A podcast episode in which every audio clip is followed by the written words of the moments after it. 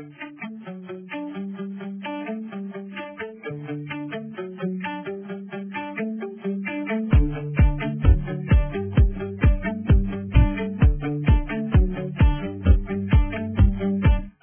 and welcome to another episode of the Project Purple podcast. I'm Dino Verrelli, founder and CEO of Project Purple.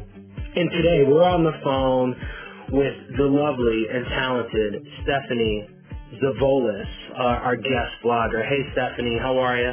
Good, Dino. How are you? Thank you so much for having me. No, thank you, and thank you for all that you've done for Project Purple. Uh, for those of you listening at home or at the gym or on your way to the office, uh, Stephanie's been a guest blogger here for us the last couple of weeks here at Project Purple on our blog, on our website, and it's been a pleasure, Stephanie, to get to know you and hear about your story and have you write some inspiring stuff that I know uh, just looking at some of the metrics lately has just really kind of been pretty phenomenal for us and uh, I just first of all want to thank you for giving us the opportunity to share your writing and, and your story about you know your relationship with pancreatic cancer, unfortunately. So I really do appreciate that, and uh, thank you for all that. Thank you. Thank you for giving it to me. You know, I'm happy to, with such an unfortunate situation, I'm happy to put any, some sort of hope or, you know, some sort of positive outlook on something that was kind of horrific. Well, I think um, you know, you just said something that just really touched me. Hope and, and give people positive outlook on something that's so horrific because it is all horrific. And for our audience at home, Stephanie, why don't you share with them your experience with pancreatic cancer? Some of the people Yeah. listening may may not have read your blog and may not know who you are. So here's your opportunity to share with our audience at home listening, you know, who you are and you know how you got to this point, um, you know, in your relationship with pancreatic cancer.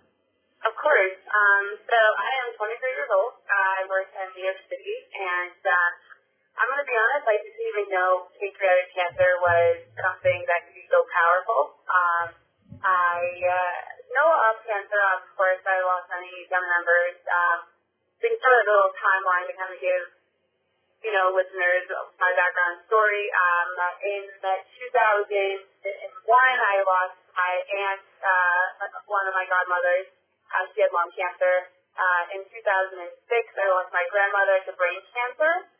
Um, I also had a cousin who had breast cancer twice. Um, and then after that, um, in 2015, uh, in February, February 8th, my other godmother, my aunt, passed away from uh, leukemia. And it was not until that point when I just realized I was losing and losing from cancer that I started to hate it. I started to hate the word and hate everything associated with it.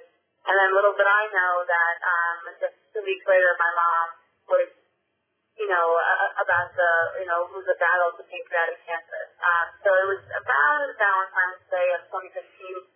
I was at school. I went to Pace University.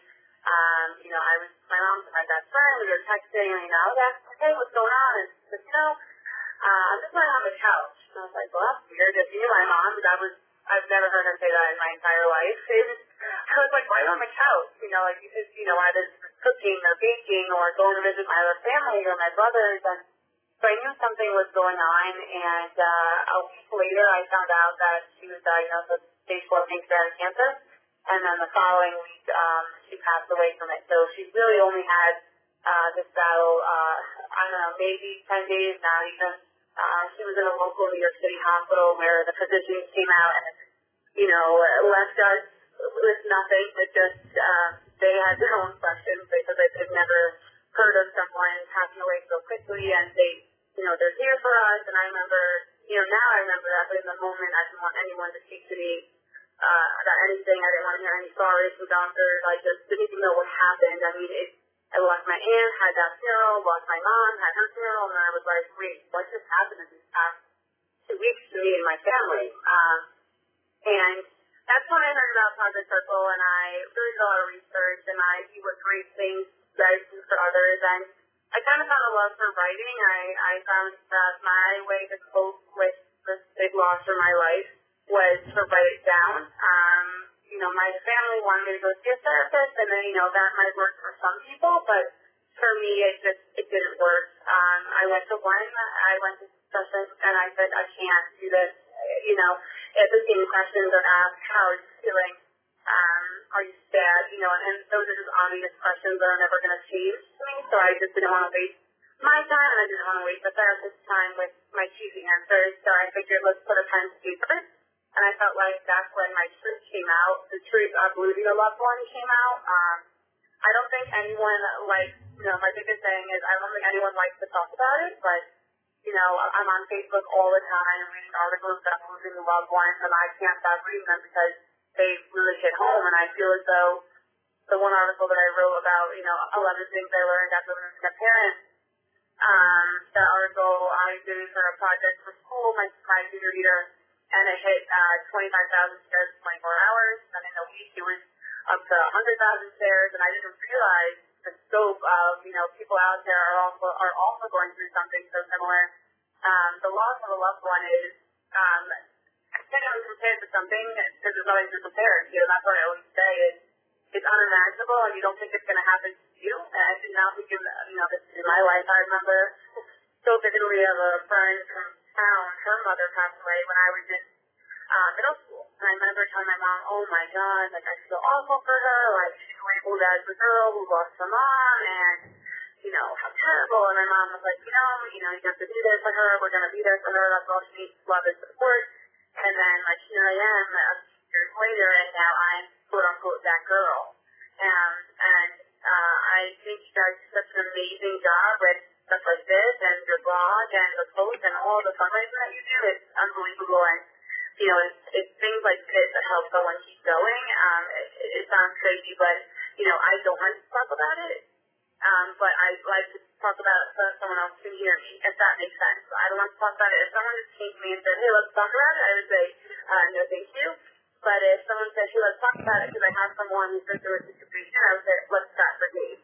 Because I know what it's like firsthand, and I really hope um, to help someone else get through their, you know, their their first hardest day or a milestone or a birthday or, you know, something like that. I've been through it all as, you know, just past two years, past February, and I I know that feeling, and, you know, like I have said, you know, it may not be okay, but it it, it will be okay eventually, and, and, and time is our greatest unfortunate gift uh, in this situation where time is really everything. Yeah, I think it's uh it's pretty powerful stuff, and I've always said that people heal different ways. You know, Steph, and you know sometimes it's through writing, sometimes it's through listening, sometimes it's through reading, and, and other times it's through some sort of physical activity, right? Through running or something that was very therapeutic for me. But everyone is different, and I think every venue or format needs to be explored until you actually find that. Because some people can go out and run and never feel that healing, you know, and, and some people feel very healing through writing, you know, just in a journal or something like that, you know, and you know, it's just uh, really powerful stuff. I have a question for you, and, and just to go okay. back a bit. So there's there's a question that I wrote down here. In all of your family's experience with cancer, which is just so rampant, and, and we see this in multiple families where you know, you, you can put two families together in a room and one has no incidence of cancer and then the other one has just multiple upon multiple cases of cancer. Was there ever any talk about genetic testing with the family just because of the occurrences of cancer and how often and how just rampant it has become in your family?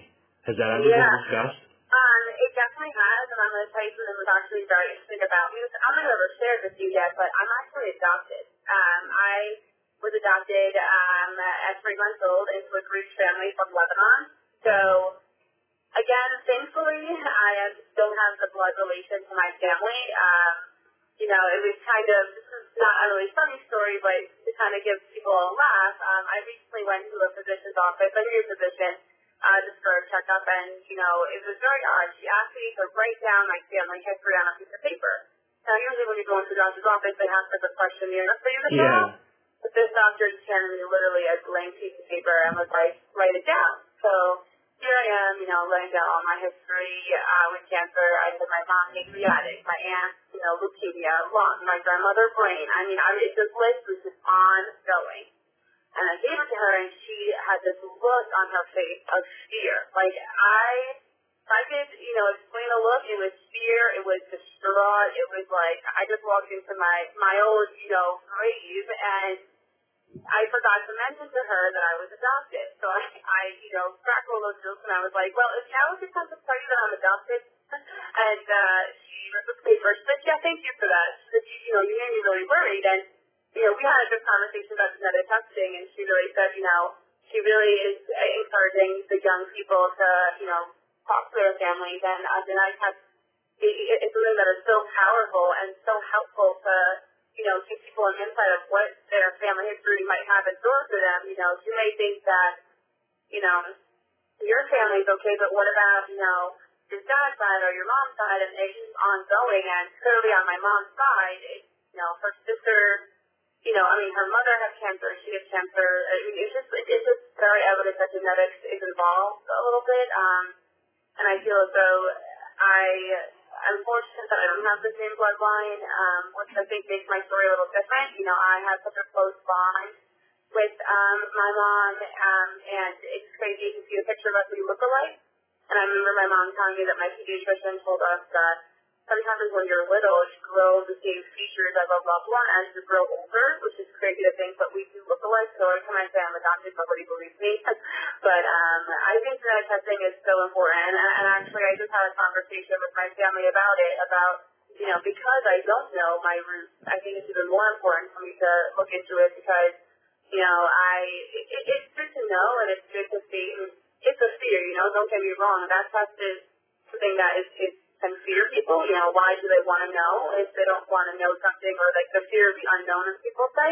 But if you can know and if you hopefully have, you know, people or doctors help prevent it or be cautious of it, I mean, I think it's definitely an important conversation to have. Oh yeah, without a doubt. And I, you know, as someone who's going through it myself, I, I think it's, uh, and we were just talking about this earlier.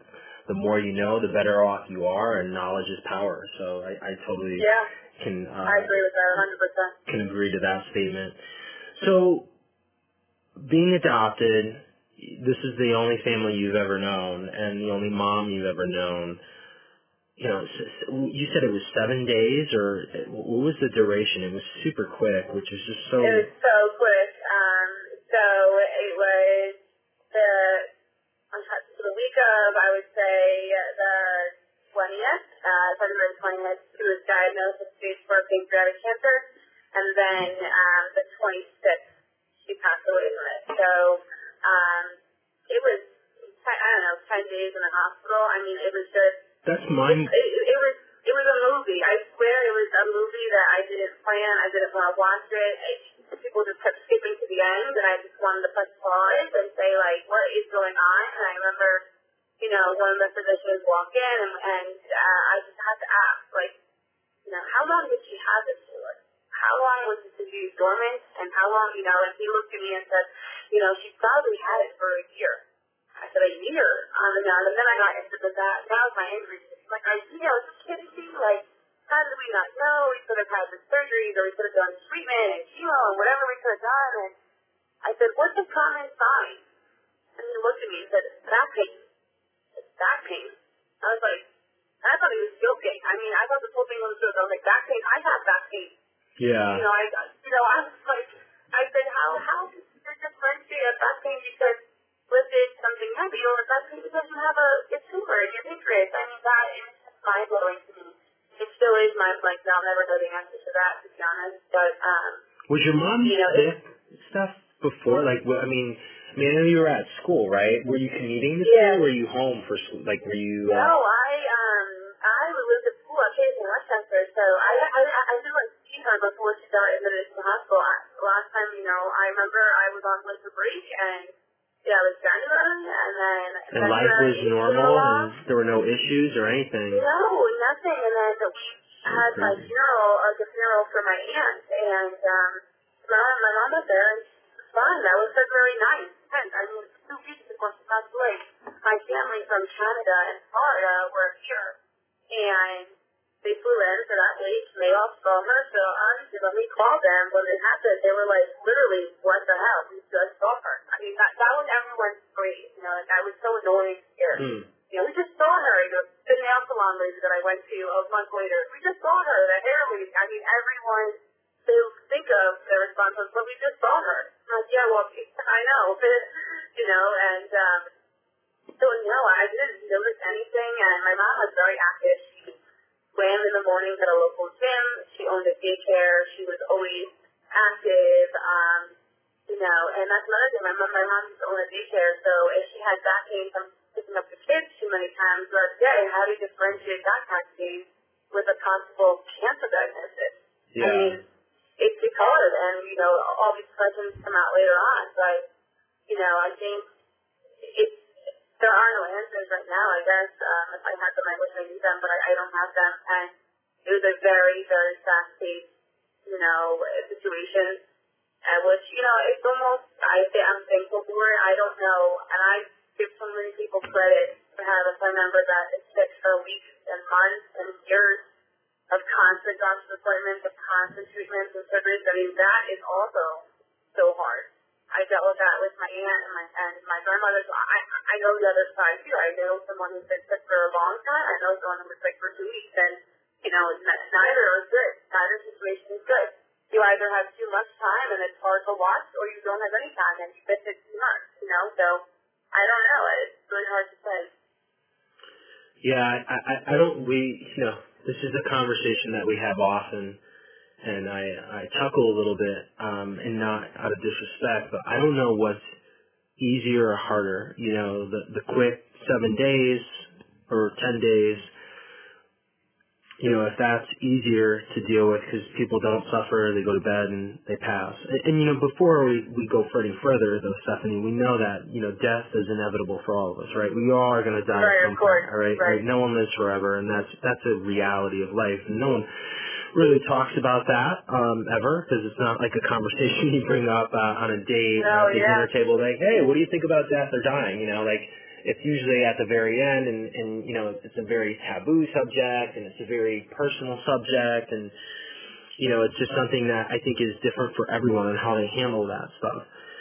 So you know there's uh there's you know the quick, fast, easy from the patient standpoint, and then there's the long, suffering, battling, yo-yo, roller coaster long, prolonged uh, death uh, with this disease uh, from the patient standpoint, right? But I think, though, from a caregiver's perspective, I don't think either one is easier because I think, you know, I, I, I've come to realize this, I think in the eight years that we've done this, that you have families that see their loved ones suffer, you know, that goes on for a year and a half, goes on for three years, five years sometimes, maybe longer as well, and, and they suffer and they battle and they they they they battle, um, but they suffer a lot, and it's this constant roller coaster. I kind of use the analogy of Groundhog Day, the movie with Bill Murray, where every day you wake up and you think today's the day, right? Like today's going to be yeah. the day that it's either going to turn bad or it's going to turn great. Right. And then you have, you know, again from the caregiver perspective, you have this like 10 day ordeal, which is just like shock and awe you know, for those 10 days because you can't believe this is happening and your loved one is, you know, gonna, not gonna be there for that much longer and then they just pass away peacefully, you know, in their sleep. Right. You know, which is still traumatic and still dramatic, um, you know, from a, from a experience standpoint for the caregiver. So I, you know, I don't, I don't think e- either is any easier. I mean, death is death, and you know, when you lose a loved one, it's as traumatic. How, you know, it doesn't matter how you lose them. I should say, it's still going to be the same type of trauma. I don't think anyone is ready to let go or say goodbye as much as, you know, even for my sake, I, I thought that I had said and done everything with my dad because I, I did have three and a half years of him in my life, but it still wasn't easy. And I don't think the time, whether it's ten days or three and a half years, really makes a difference. You know, because yeah, no, I agree. You know, I think I I used to have the mindset like, oh, ten days. You know, that's actually probably pretty good, but it's probably not because it's as traumatic or maybe more traumatic because you don't get to say yeah. certain things because and you don't even know. You know, like yeah. that's if I knew. Yeah, there's not say, like okay, an expiration date on anyone. You know. Yeah, like I guess I you know that's what somebody always that I you know I I get the question a lot like if you knew would you have done things differently you know, would I have had her write down things, you know, or write have her, you know, tell me things that I would want to know about marriage, about having kids. I mean, I mean, I yeah. just a thought in my head. I, I, I didn't even think it would be in this situation, you know, and that's one thing that I guess I didn't, you know, I remember I was the very, it was the week before she passed away. It was that Thursday. It was, um, it, it must have been Thursday, I guess February 19th and um, the doctor said pancreatic cancer, and I Googled it, right? Because again, I didn't know much about it, and the first reason I did was Google, and that was my biggest mistake. I remember the first, yeah. you know, line that said like the survival rate, and I was like, well, this is good. You know, I was like, you know, my dad was like, close the phone. And I was like, I can't. Like, That number, I mean, the survival rate was like in my head. It was engraved in my head. So I had a feeling not did I think that she was going to pass away a week later. I'm going to tell you, I'm going to be honest. No, I thought we were going to have to just sit this out for a few months, you know, chemo, some radiation, a surgery, and you know, she'd be good to go. You know, that's what I thought. We were going to have a hell of a few months, and then that was it. So I was prepping for that. In the midst of prepping for that, you know, I feel like I could have been prepping, you know, for her not to be here, but who would think like that? Who would think that something like this would come into your life and take someone so quickly. I mean, I didn't for sure, and my family didn't. And you know, if, if I only knew that she was going to pass a week later, I mean, I would have asked her so many questions. But it came to a point though, the Sunday uh, before she passed away, she couldn't talk anymore. So it was mm. like slowly deterioration, and you know, I just, I just, I don't know. I, I, I, I don't think. Um, I don't think I would have picked anything honestly because there's not much to do.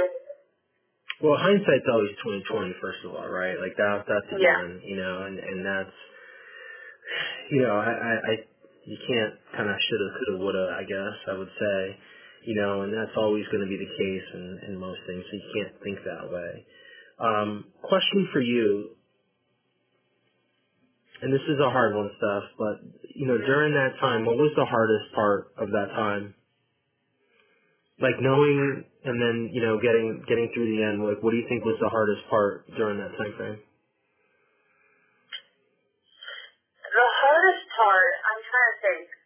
No, it was all so hard. I think you know i'm such a selfless person so i think the hardest part was watching my dad go through this because now and the reason i say that and it just goes to show who my character is about sharing for other people is that, you know, she was my mom, right? So the person that was dumped the person who cared for me, the person who made me soup when I was sick, I mean, I can make a list. But to my dad, that was his everything. You know, they were married for so many years, his, his love of his life, his partner in crime, you know, and to watch him go through this was devastating.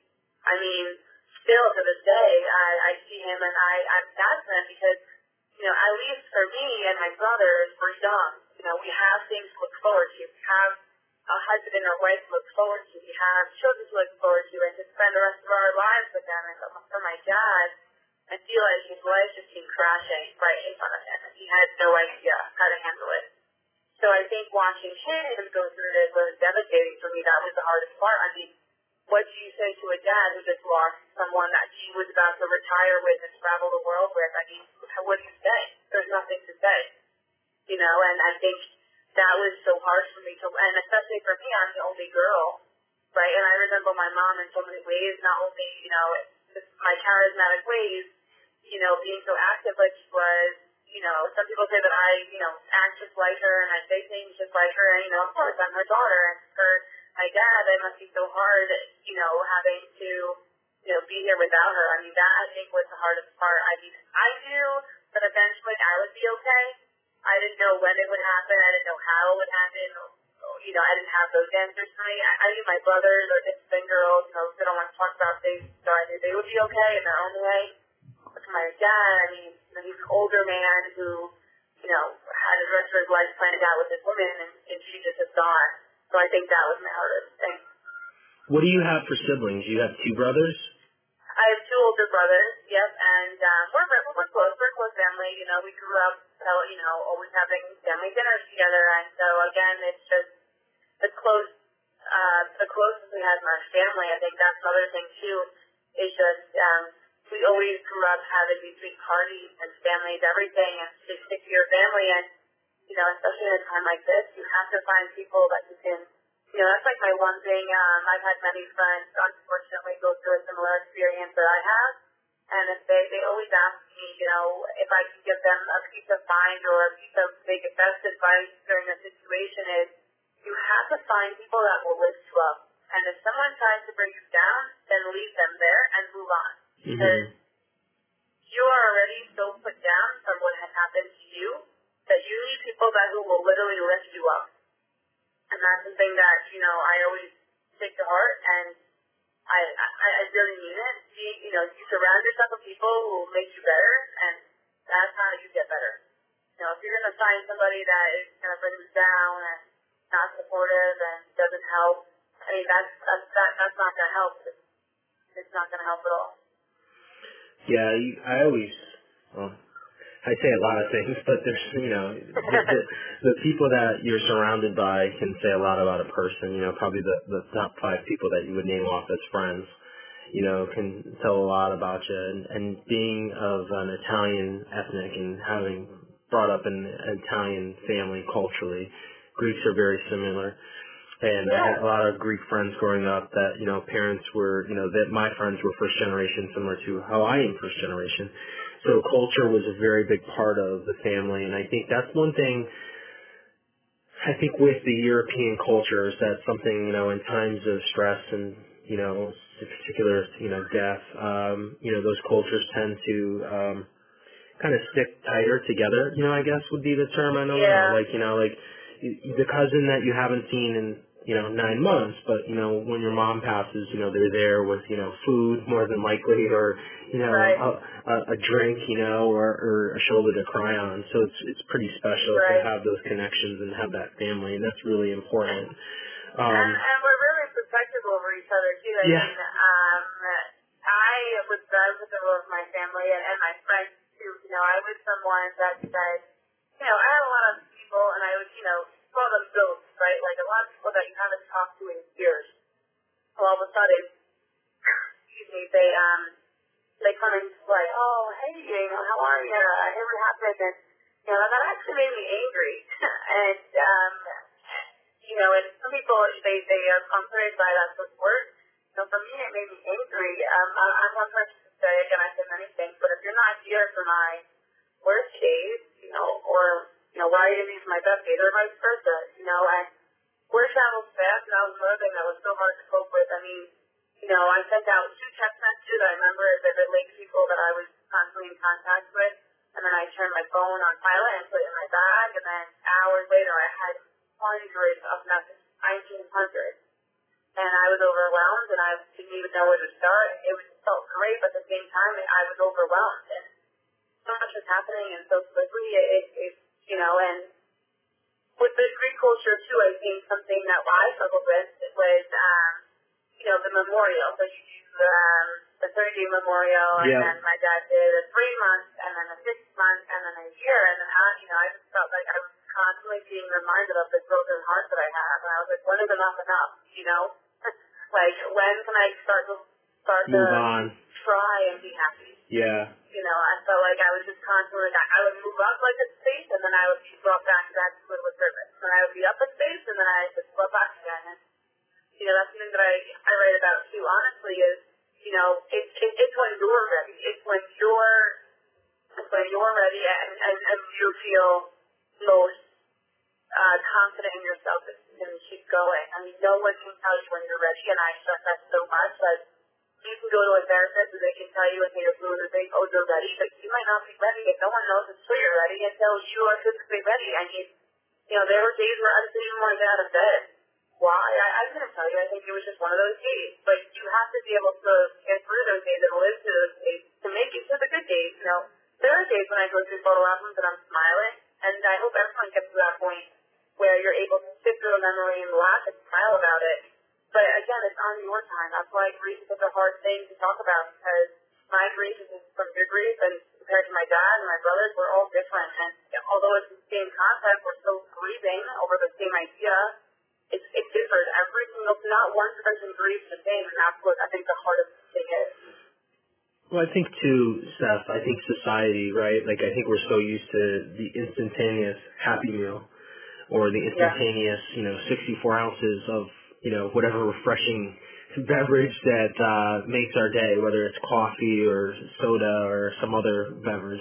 Yeah. And I, I think that's, you know, part of, uh, I think where we've gone today in society. And um, you mentioned something with the writing, and I kind of want to, that's a great segue.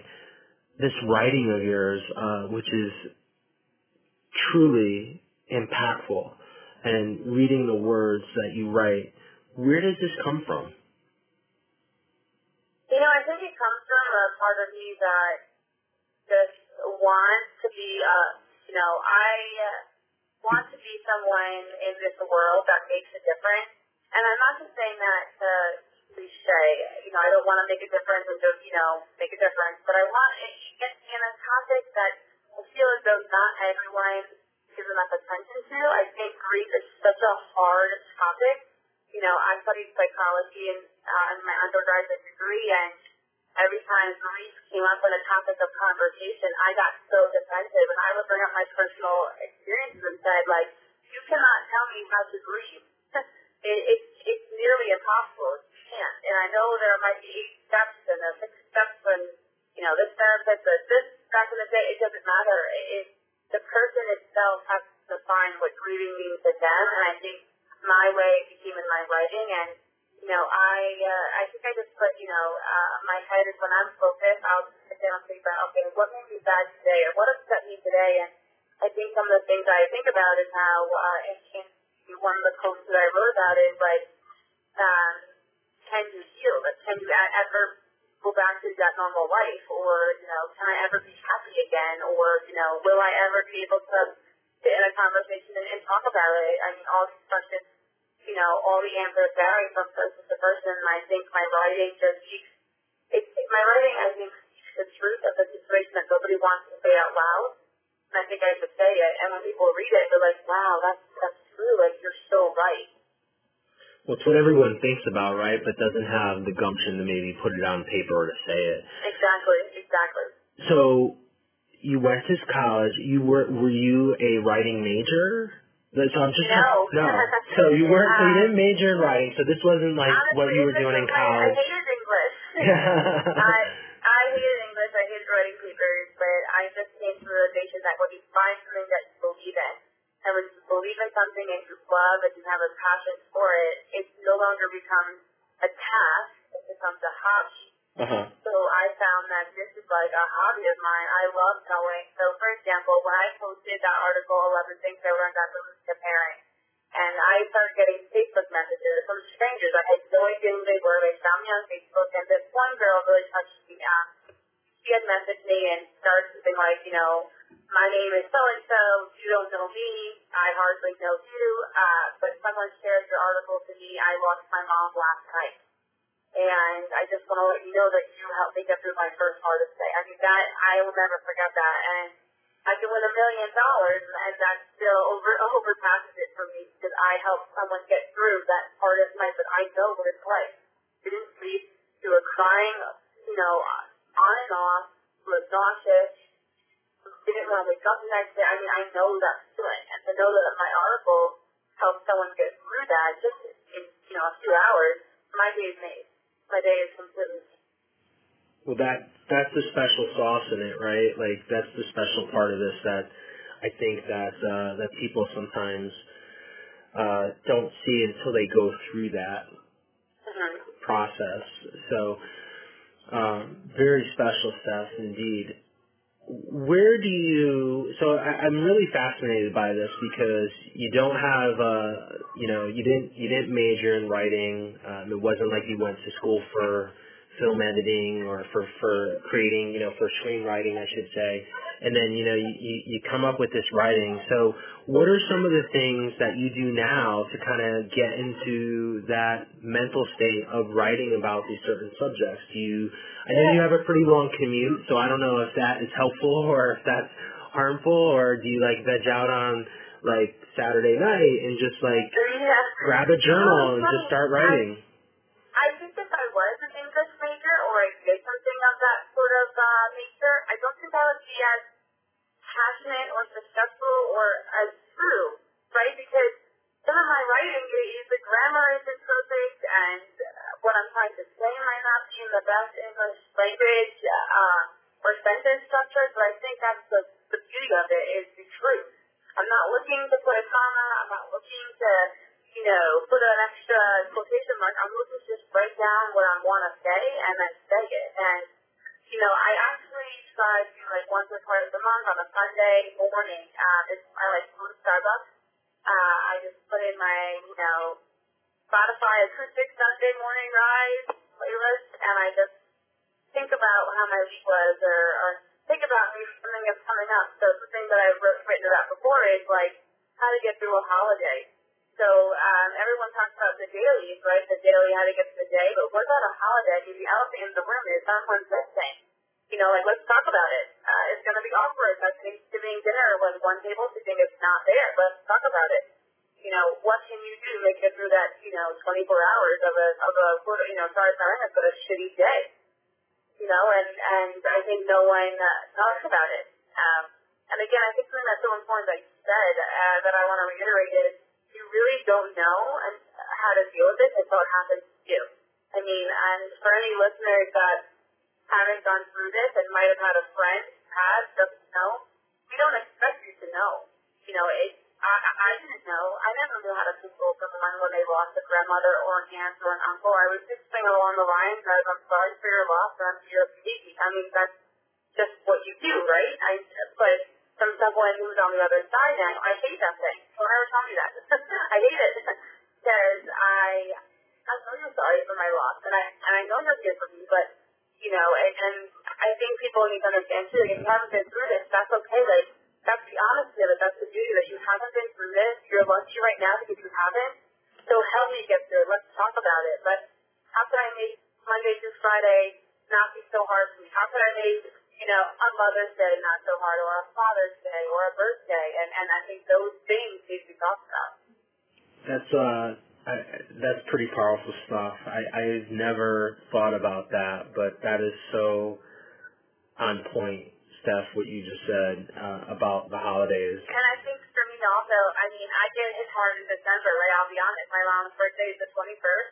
I celebrate Christmas. That's the 24th and 25th. And then you have the New Year, which is also coming up hard because here you are ending another year of them not being here, and about to start another year with them not being here. Yeah. So it's like, how are you supposed to get through that awful month? I mean, how am I supposed to say that on her birthday I'm okay, or on, on Christmas I didn't wrap a gift that says two moms lost your favorite daughter. Mean, how does that? And, you know, and I, in my writing, I tell the truth behind it. Like, you're not, you're, you're gonna be upset, and, and that's okay. That's, you know, I want people to know that it's okay to be upset. It's okay to cry. It's okay to not be okay. It's okay to not even want to do things because I expect that. And I think, uh, people think that they need to be this strong person. Now, I suppose my own advice. I mean, look at me. I always am everyone else's strong person, but I'm not my own advocate. Yeah. Um, but I have to say, like, I take on the world and I put it on my shoulders, and that's how I've always been, and I, I will never change. That's just how I am. And I mean, look at, you know, I think back to the question that you asked me, like, what was the hardest part during my mom's very brief illness, and I didn't even say anything about me. I said about my dad. Yeah. you know, uh, that is just something that I want to live with. Like I look at other people and, and I love being able to help people. So if my writing, you know, if someone was on the blog one day and reads a post, you know, on Project Purple and says, you know, Stephanie's writing really helped me, I mean, that's priceless. That's absolutely priceless. Yeah, you just never know who you're going to touch and when you're going to touch them, right? And I think the one blog that, you know, reading and, and seeing you write over the past couple of years, because we've been in contact, I don't know if you remember, but I, I think I reached out to you when your first blog, or not your first, but one of the blogs that hit the Huffington Post, and um, yes. we became friends on on social media and stuff like that. And uh, the Broken Crayons one to this day um, I will share with you, like, I, I think when I read that, I was, like, pretty down. You know, I mean, we, it's been uh, seven years, and it ebbs and flows, right? No one's superhuman, and but reading that was just so touching, and I remember sharing that on one of our uh, private pages that we have on social media for our former runners, our alumni page that we call it, and uh, man, that just like hit a home run with everyone, and it's just so like it's nothing like rocket science, but I think it was just very thoughtful and just very poignant at the time for me, but just so totally on point with everything Yeah. and uh, just really, really inspirational. So thank you for, for having the courage to do that and Thank really, you. really, really fascinating. So Steph, uh, one last question for our listeners at Yeah. home, and this has been awesome, and we hope to have you on again at some point in the future, maybe breaking down some other topics, and maybe even having Yeah, you live in the studio versus from afar. But uh, where can our listeners find you? So if people want to look at your former blogs, or you know, naturally we've got some of your newer stuff on the Project Purple website, which is projectpurple.org, and you just look over. Um, under community and under blog, and you can get to Steph's blogs here at Project Purple, but there's a ton of other content that you've written throughout the years. And where could our Yeah. listeners at home find that and get in touch with you possibly? Yeah, of course. Um, there is a, I actually have my own blog, called brokencrayonsstillcolor.org. Um, and I really try, I'm still working on it, but updating it more frequently.